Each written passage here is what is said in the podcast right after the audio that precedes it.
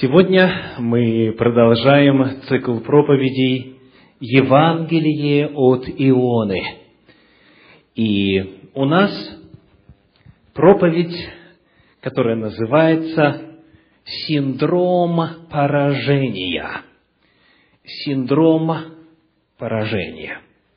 В этой книге, в книге пророка Ионы, одно слово обращает на себя особое внимание.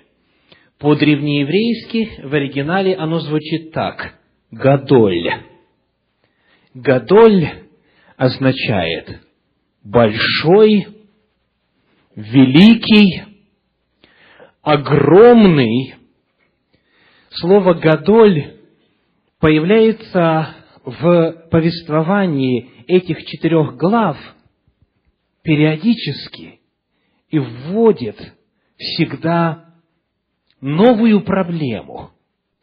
Слово «гадоль» вбирает в себя серьезную проблему трудностей, серьезную проблему препятствий, серьезную проблему преград.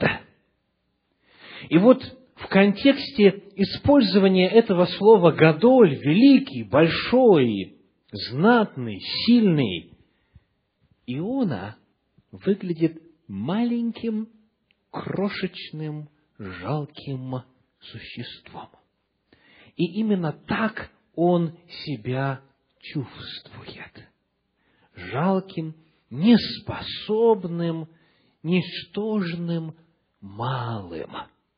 Давайте посмотрим, как используется, как переводится это слово в нашем синодальном переводе в русском языке. Книга пророка Ионы, 1 глава, 2 стих. Ионы 1:2. «Встань, иди в Ниневию», и что дальше написано? «Город великий», в оригинале «гадоль». «Иди в город великий и проповедуй в нем, ибо злодеяния его дошли до меня». Первая большая трудность, первая большая преграда – Ниневия, город гадоль, город великий. И он велик не только своими размерами, не только числом жителей своих, но еще чем, что говорится во 2 стихе? Злодеяниями своими. И о том, какими были эти злодеяния, я немножечко упоминал в первой проповеди в этом цикле «Евангелие от Ионы». Итак, гадоль, Ниневия, большой город, великий город, великий в численном отношении, великий в политическом отношении, имевший силу, имевший власть, имевший влияние, но чрезвычайно великий в своем беззаконии, так что беззакония дошли до неба. По отношению к Ниневии слово «гадоль» используется еще несколько раз в книге пророка Ионы. Давайте посмотрим на 3 главу, стихи 2 и 3. Ионы, 3 глава, стихи 2 и 3. «Встань, иди в Ниневию, город великий, и проповедуй в ней, что я повелел тебе». Перед этим 1 стих говорит: «И было слово Господне к Ионе вторично». И снова, когда Господь говорит, призывает его к совершению служения проповеди, он упоминает: «Это город гадоль, это город великий». 3 стих. «И встал Иона, и пошел в Ниневию по слову Господню. Ниневия же была город великий у Бога на 3 дня ходьбы». Что это означает? На 3 дня ходьбы. Скорее всего, речь идет о том, что для того, чтобы все ниневитяне могли услышать весть, необходимо было потратить 3 дня, чтобы обойти все улицы, площади, перекрестки, переулки и донести весть до ниневитян. И снова подчеркивается, что это город великий, теперь уже в географическом отношении. Дальше, 4 глава, 11 стих говорит так, 4:11. «Мне ли не пожалеть Ниневии, города великого, в котором более 120 тысяч человек, не умеющих отличить правой руки от левой, и множество скота». Когда мы начинаем исследование слова «гадоль», мы находим, что оно используется в первую очередь по отношению к Ниневии. Представьте, что вас вместо пророка Ионы в то время, в 8 веке до нашей эры, во время расцвета политической силы Ассирии, послали к ниневитянам. Как бы вы себя почувствовали в сравнении с масштабами этого города? Один из современных богословов в комментарии на эти строки, первые 2 стиха книги пророка Иона, говорит: это все равно, что во времена Второй мировой войны еврея послать проповедовать Гитлеру. Еврея послать проповедовать Гитлеру. Потому что Ассирия на тот момент представляла собою очень мощную державу в военном отношении и свою агрессию распространяла, в том числе и на северные границы Израиля.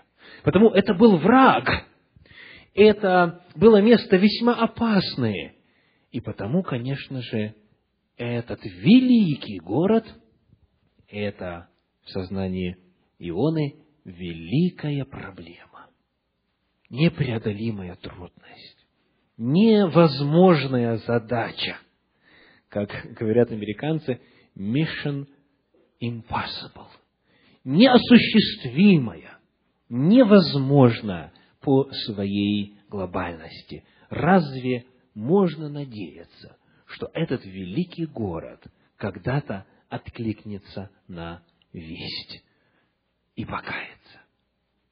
Это первая великая трудность.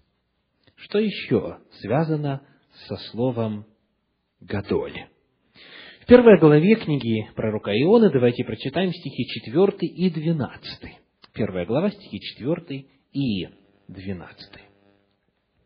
«Но Господь воздвиг на море крепкий ветер, и сделалась на море великая буря, и корабль готов был разбиться». Приходилось ли вам когда-нибудь наблюдать, быть свидетелем того, как бушует море? Когда шторм начинает давать себе волю. Я помню, как однажды мы с семьей путешествовали по Олимпийскому полуострову здесь, в штате Вашингтон, и решили добраться до самой северо-западной точки Соединенных Штатов Америки. Это индийская резервация.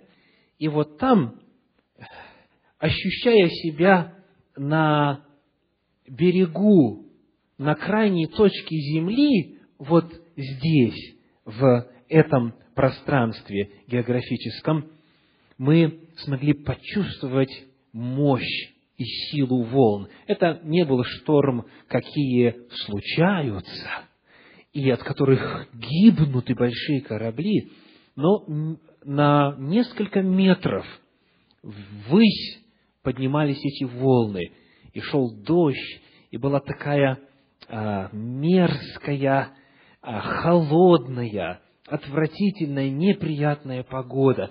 И вот это впечатление волн, которые буквально бегут, открывая свои уста, и пытаются захватить и поглотить как можно большую площадь берега, мне напомнило то, что пишет Священное Писание в отношении Ионы. Это самое близкое в моем опыте знакомство и самое близкое самое близкое расстояние, на котором я находился от шторма.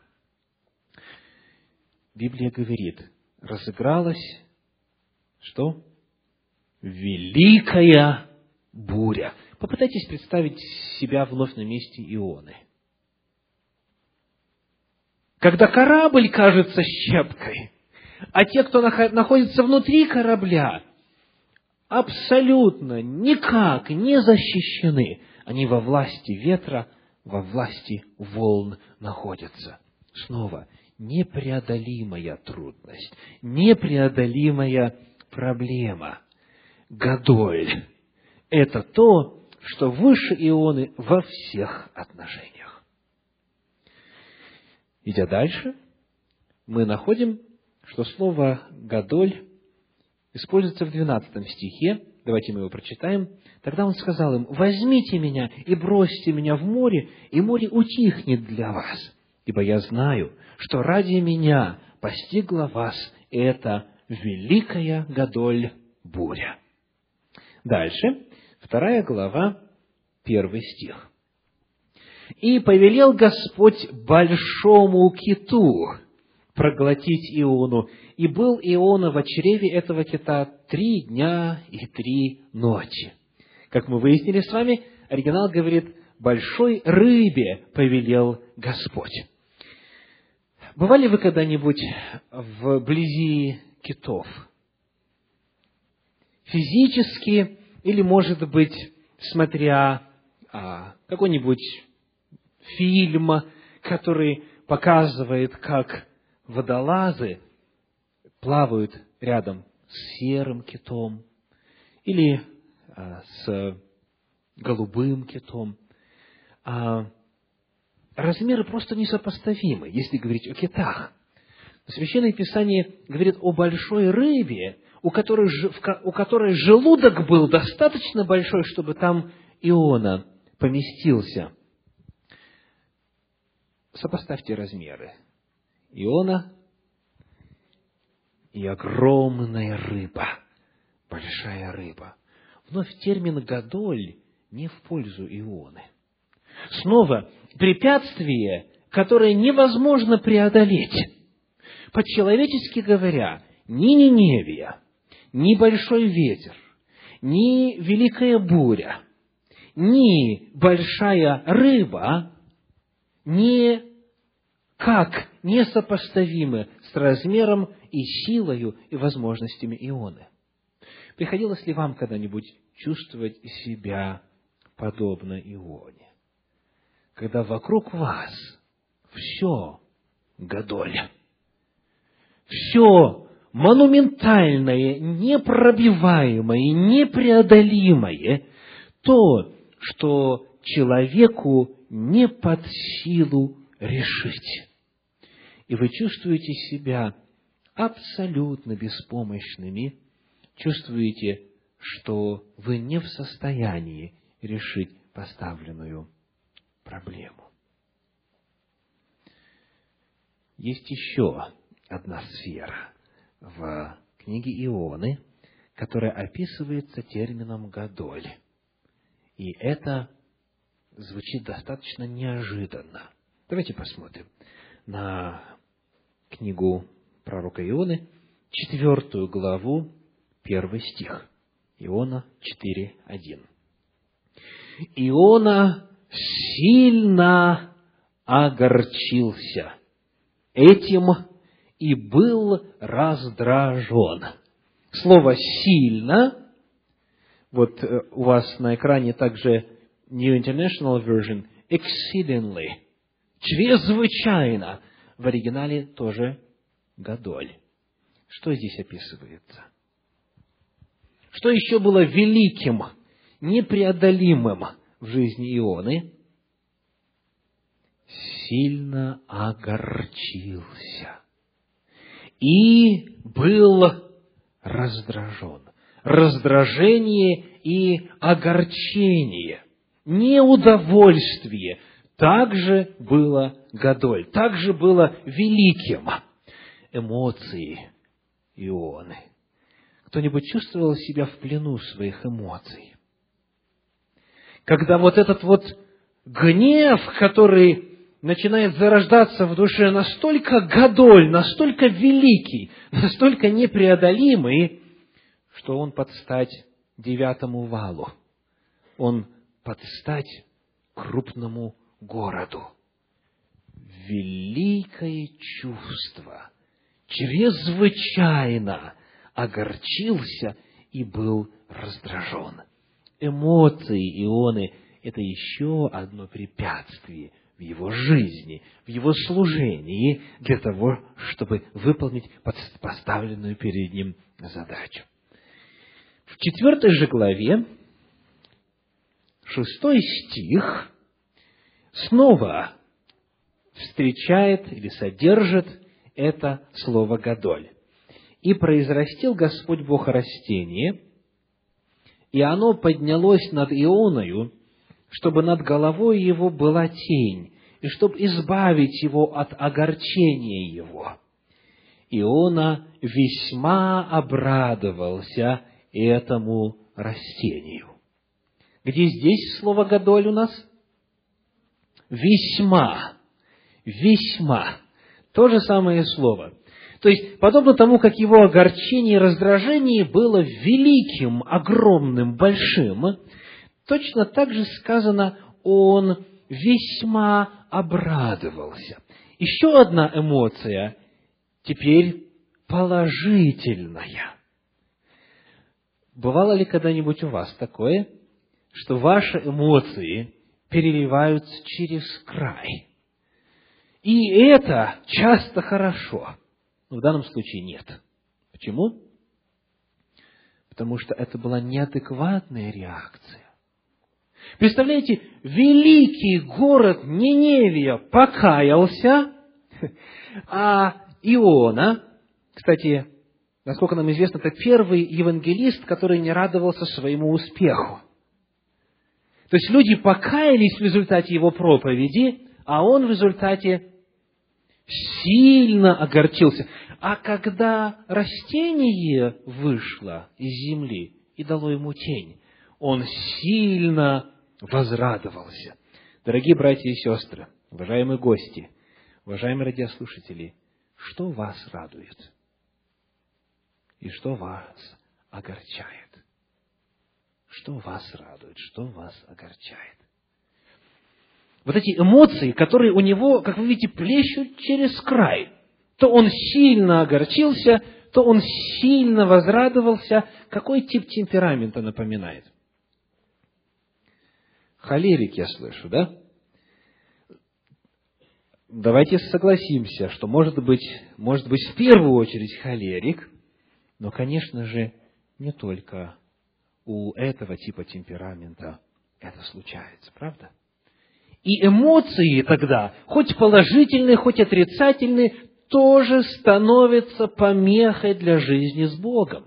Тоже становятся помехой для того, чтобы исполнить волю Божью. Итак, повторим. Ниневия, гадоль, дальше шторм и буря, и ветер, дальше рыба, и эмоции Ионы, раздражение и радость. Он не может эти преграды, эти вехи преодолеть. И вот в этой книге пророка Ионы, когда мы продолжаем исследование слова «гадоль», есть и весьма положительная нотка, весьма радостная нотка, что касается смысла и контекста, в котором используется это слово. Давайте посмотрим. Во-первых, в 1 главе книги Ионы, 10 стих, Иона 1:10. «И устрашились люди страхом, каким? Великим, гадоль, и сказали ему: для чего ты это сделал? Ибо узнали эти люди, что он бежит от лица Господня, как он сам объявил им». Итак, страх у этих людей, страх перед лицем Господним. И что было результатом этого страха? 16 стих 1 главы. «И устрашились эти люди Господа великим страхом, и принесли Господу жертву, и дали обеты». Итак, этот страх перед Богом или почтение перед Господом привело их к тому, что они стали служить Господу. И здесь мы впервые встречаемся с противопоставлением, с контрастом. Да, у нас великие непреодолимые трудности, но по милости Божьей и даже вопреки желанию и действию Ионы пророка есть и великие результаты его служения. Потому что эти корабельщики, эти язычники, не знавшие Господа, благодаря своему знакомству с Божьим пророком, прониклись Господу великим, большим страхом. Или это слово переводится еще как почтением. Великим почтением Господу. И принесли Господу жертвы и дали обеты. И еще есть одна область в этом повествовании, одна сфера, которая также обозначается термином «гадоль». Давайте почитаем 4 главу, 5 стих. 3 глава, 5 стих. 3 глава, 5 стих говорит: «И поверили ниневитяне Богу, и объявили пост, и оделись во вретища от большого из них до малого». Слово «гадоль» описывает также результаты проповеди Ионы в Ниневии. Этот великий город, эта непреодолимая проблема силой Божьей была преодолена. И потому от большого гадоль до малого все жители города покаялись, смирились пред Господом и поверили ниневитяне Богу, и объявили пост. Далее 7 стих описывает царя: «И повелел провозгласить и сказать в Ниневии от имени царя и вельмож его, чтобы ни люди, ни скот, ни волы, ни овцы ничего не ели, не ходили на пастбище и воды не пили», 8 стих, «и чтобы покрыты были вретищем люди и скот, и крепко вопияли к Богу, и чтобы каждый обратился от злого пути своего и от насилия рук своих». Здесь, в 7 стихе, тоже есть слово «гадоль», и оно у нас переведено так: «от имени царя и вельмож его». В оригинале дословно «от имени царя и великих его». «И великие мира сего, и великие языческой страны, и столицы Ниневии также покорились и поклонились Господу, и оставили злые деяния своих рук». Несмотря на большие трудности, несмотря на непреодолимые проблемы, Господь по своей милости и своей силою все-таки дал в результате служения этого пророка, а точнее нежелания служить, дал что? Большие результаты. Большие, удивительные, невероятные победы. И эти победы обозначаются тем же самым словом «гадоль». Корабельщики, все присутствующие на корабле, и все ниневитяне поверили Господу. Это была великая победа. Итак, сегодня мы с вами исследуем тему синдрома поражения. Синдром поражения. Что это такое? Как наступает поражение? Вследствие чего оно случается? Есть ли вокруг вас препятствия, дорогие? Есть ли в вашей жизни глыбы неподъемные, непреодолимые, кажущиеся таковыми? Есть. И сегодня очень многие обстоятельства, проблемы, ситуации, личности в нашей жизни могут быть названы тем же самым древнееврейским словом «гадоль». велики, непреодолимы, невозможные для решения. Рассказывают о том, что когда был изобретен и сконструирован первый паровоз, и публика собралась для того, чтобы быть свидетелями запуска и покрытия первой части, первого отрезка пути железнодорожного, произошло следующее. Одна известная дама в толпе уверенно пророчествовала: ни за что не поедет, ни при каких обстоятельствах, никогда на свете где-то видано было, чтобы дрова могли способствовать движению такой огромной махины. Никогда не поедет, ни за что не тронется с места. Но потом, когда это дело раскочегарилось, и были включены соответствующие механизмы, и медленно, но потом все более и более, набирая ход, паровоз двинулся с места, эта же дама уверенно продолжала пророчествовать: ни за что не остановится, ни за что не остановится, никогда не перестанет, разобьются, вот как пить дать, разобьются. Синдром поражения. Синдром поражения. И многие сегодня и в этом зале, и за пределами его живут с этим синдромом. В служении Господу человек говорит: я не смогу.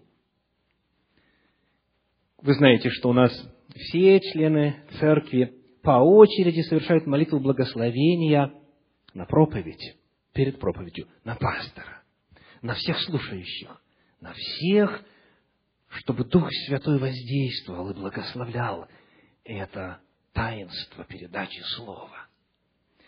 И некоторые из вас говорят, что я не смогу. Нет, никогда, ни за что на свете. Все, что угодно буду делать, буду мыть полы в церкви, буду делать и то, и другое. Но вот это никогда, ни за что не смогу. Кто из вас помнит, где в Библии есть похожая ситуация, когда Бог приглашает что-то делать, а человек говорит: никогда не смогу? Моисей. И эта ситуация описана в книге в книге Исход, в 4 главе, в 1 стихе. Исход 4 глава, 1 стих. Очень интересно проследить это место. «И отвечал Моисей и сказал: а если они не поверят мне и не послушаются голоса моего и скажут: не явился тебе Господь?» То есть он говорит: а вдруг вот будет такая потенциальная неудача? То есть я заранее ее боюсь и потому не соглашаюсь. И Бог говорит: не переживай, вот тебе одно знамение, вот тебе второе знамение. Дальше, 10 стих. «И сказал Моисей Господу: о Господи!»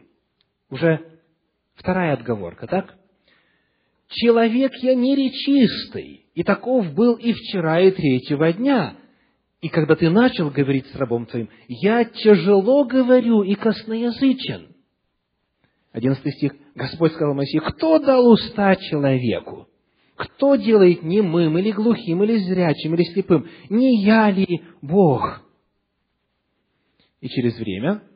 12 стих. «Итак, пойди, и я буду при устах твоих, и научу тебя, что тебе говорить». И вот 13-й. Моисей сказал: «Господи, пошли другого, кого можешь послать».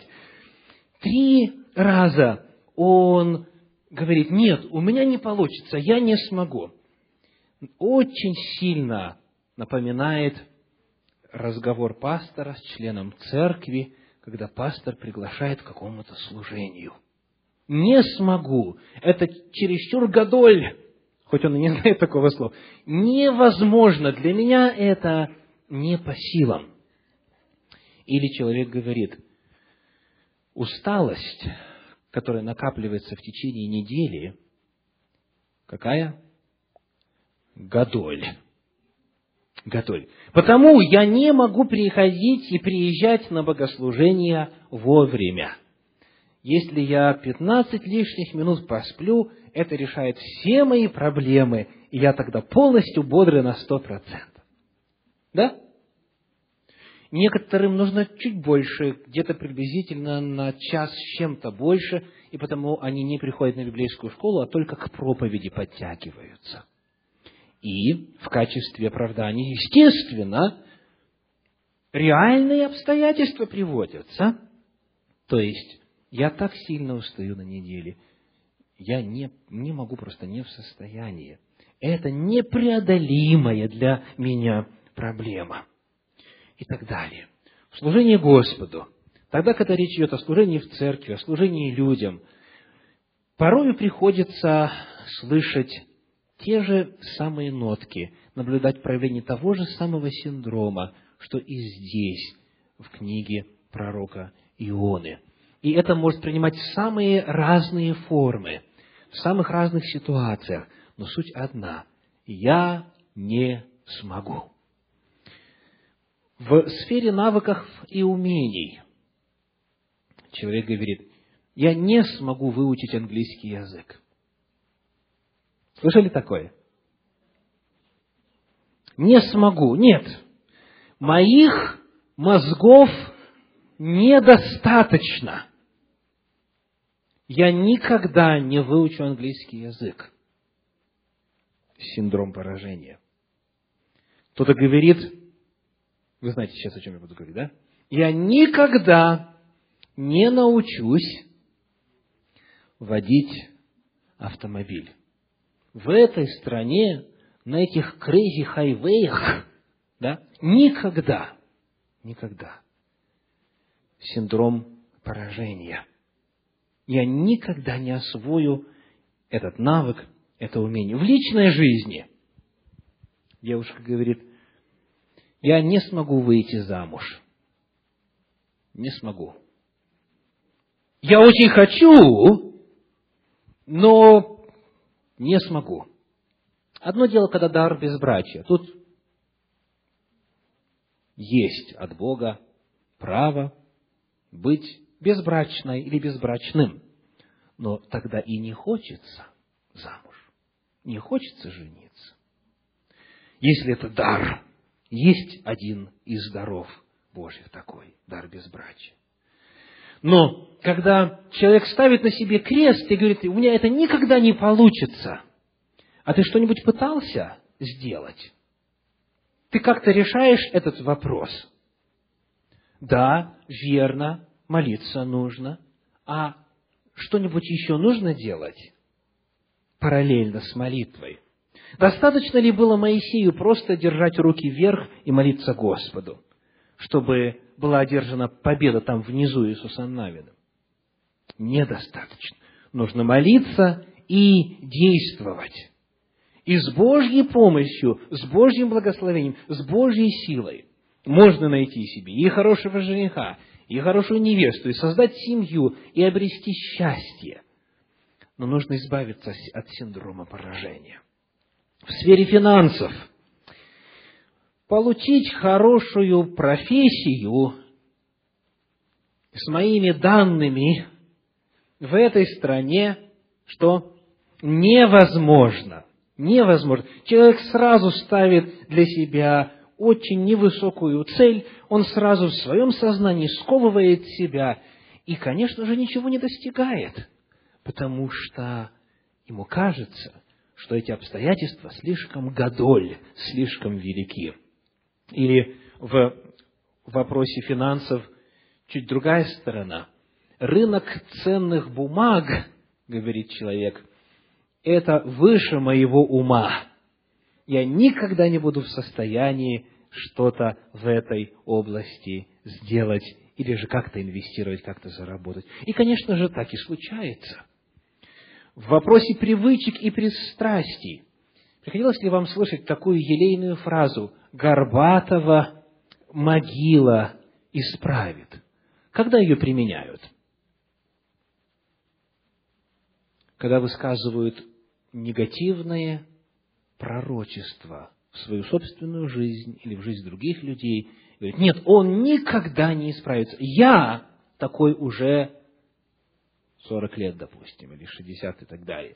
Этого никогда не произойдет. Это черта моего характера, чересчур гадоль для меня. Я не смогу. Ничего не поделаешь, такой уж у меня характер, такая у меня судьба. Каково решение, дорогие братья и сестры? Есть ли решение? Есть ли возможность эти все негативные гадоль обратить в позитивные гадоль? Есть ли возможность, подобно тому, как произошло в случае с Ионой пророком, Божьей силою поражения и препятствия и неудачи обратить в победы? Верите ли вы в Божью силу? Верите ли вы в то, что на вас также Господом предназначено величие? Что вы тоже можете стать гадоль в том деле, в той сфере, в том месте, где вы живете, служите Богу, служите людям, служите в церкви. Верите ли вы? Наш Бог – это тот, по отношению к которому огромное число раз в Ветхом Завете, в Танахе сказано «гадоль». Бог наш каков? Велик! Велик наш Бог паче всех богов. Наш Бог велик. Книга Бытие, 18 глава, стихи с 9 по 14, описывает маловерную реакцию Сары на рассказ и на сообщение о том, что у нее через год будет сын. Что она сделала, помните? Рассмеялась. И, в общем-то, не мудрено, возраст уже был почтенный, но посланник говорит: есть ли что трудное для Господа? Как вы отвечаете на этот вопрос? Есть ли что трудное для Господа? Нет. Нет ничего слишком тяжелого. Не ограничивайте Господа, дорогие братья и сестры. Не пытайтесь уложить Его в свое представление о возможном. Наш Господь велик, Он гадоль. Книга Псалтирь, 39 глава, стихи 17 и 18, Псалом 39, стихи 17 и 18.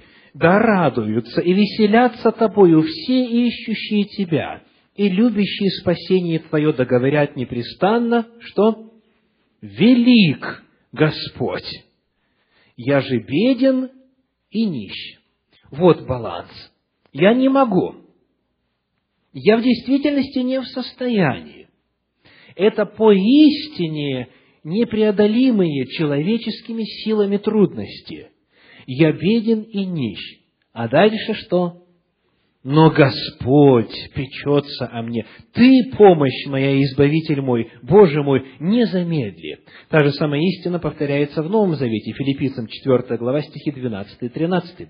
Филиппийцам 4 глава, 12 и 13. Павел говорит: умею жить и в скудости, умею жить и в изобилии, научился всему и во всем, насыщаться и терпеть голод, быть и в обилии, и в недостатке. И 13 стих. Дальше что сказано? Давайте все вместе. «Все могу в укрепляющем меня Иисусе Христе». Скажите, как апостол Павел стал таким? Предыдущий 12 стих. Научился. Научился. Он не всегда был таким. Он стал таким. Он научился. Можно научиться быть великим.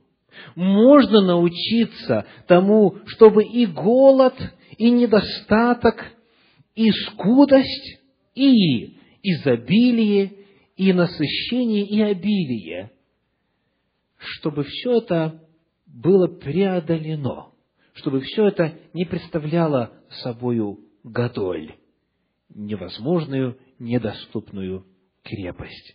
Я научился, говорит Павел, я все могу в укрепляющем меня Иисусе Христе. И потому сегодня именно к этому я хочу призвать всех вас. Вы сколько можете? Все можете. Все можете. Вы все можете. Вы можете быть великими, вы можете быть успешными в служении Богу, в жизни, во взаимоотношениях, во всем, что совпадает, соответствует воле Божьей. Вы можете достичь высот, вы можете достичь небывалых успехов, неожиданных даже для вас самих. По Божьей милости, по Божьей воле, все могу в укрепляющем меня Иисусе Христе. И напоследок я должен вам рассказать кратко об одном удивительном человеке. Ее звали Эллен Келлер. Эллен Келлер родилась 27 июня 1880 года в имении Айви Грин в семье капитана Артура Келлера и Кейт Адамс Келлер. В первые 1,5 года жизни она была обычным здоровым ребенком, пока в возрасте 19 месяцев ее не поразила болезнь, которую врачи определили как острая закупорка сосудов желудка и головного мозга. Такой был диагноз на тот момент, при том развитии медицины. По-видимому, речь шла о скарлатине либо менингите. Болезнь продолжалась недолго, однако лишила Елену или Эллен слуха и зрения. Слуха и зрения. К 7 годам она сама придумала более 60 различных знаков, чтобы общаться с семьей. В 1886 году ее мать Кейт Келлер, вдохновленная примером успешного обучения слепоглухой Лоры Бриджмен, которую описал Чарльз Диккенс в своих американских записках, отправилась в Балтимор к доктору, специализировавшемуся на проблемах слепоглухих. Он познакомил ее со знаменитым ученым Александром Беллом, который в то время работал с глухими детьми.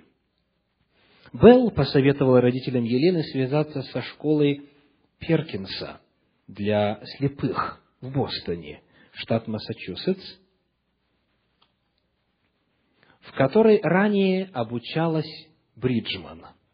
Школа выделила для Елены учителя Энн Салливан, которой тогда было всего 20 лет и которая сама страдала расстройством зрения.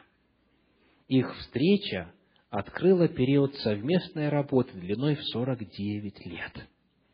В 1890-м, когда Елене Келлер исполнилось 10 лет, ей рассказали историю о слепоглухой девочке из Норвегии, Рагнильде Каата, которая смогла научиться говорить.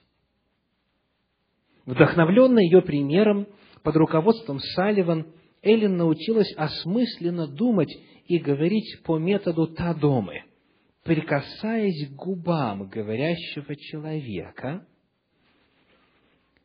Она ощущала их вибрацию, в то время как Салливан обозначала буквы на ее ладони. Елена также научилась читать по-английски, по-французски, по-немецки, по-гречески и по-латыни по методу Брайля. В 1888 году Эллен начала посещать занятия в школе Перкинса для слепых. В 1894 году Эллен и Энн переехали в Нью-Йорк, где стали посещать школу Райта Хьюмансона для глухих. В 1898 они вернулись в Массачусетс, где Елена поступила в Кембриджскую школу для девушек, и вскоре в 1990 получила разрешение на поступление в колледж Рэдклифф. В 1904 году, в возрасте 24 лет, Елена с отличием, с cum laude, для тех, кто знает систему, окончила Рэдклифф, став первым слепоглухим человеком, получившим высшее образование. Она стала известным писателем. Она стала американским писателем, общественным деятелем и преподавателем, хотя в жизни имела огромные недостатки в плане способности сделать то, чего она все-таки добилась. Очень известны ее слова. «Все не могу сделать, но все же что-то могу. Не отказываюсь делать то, что могу». А как вы? Синдром поражения. «Все могу в укрепляющем меня Иисусе Христе». Аминь.